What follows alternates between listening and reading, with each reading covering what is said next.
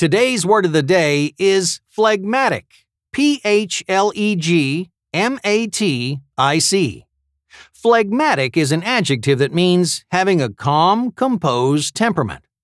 You may recognize the word phlegm, as in the bodily fluid, in our word of the day. It turns out there is a connection. So, how did phlegm come to be associated with the synonym of calm and stoic? Well, the answer goes back to the ancient Greeks. They believed that human personalities were controlled by four bodily fluids called humors blood, black bile, yellow bile, and phlegm. Those ruled by phlegm were thought of as calm and unemotional. Centuries later, we would refer to such people as the phlegmatic type. Charlie's phlegmatic personality made him an ideal person to be around in times of crises. No matter how crazy things would get, he would remain cool and unemotional. Phlegmatic is spelled P H L E G M A T I C.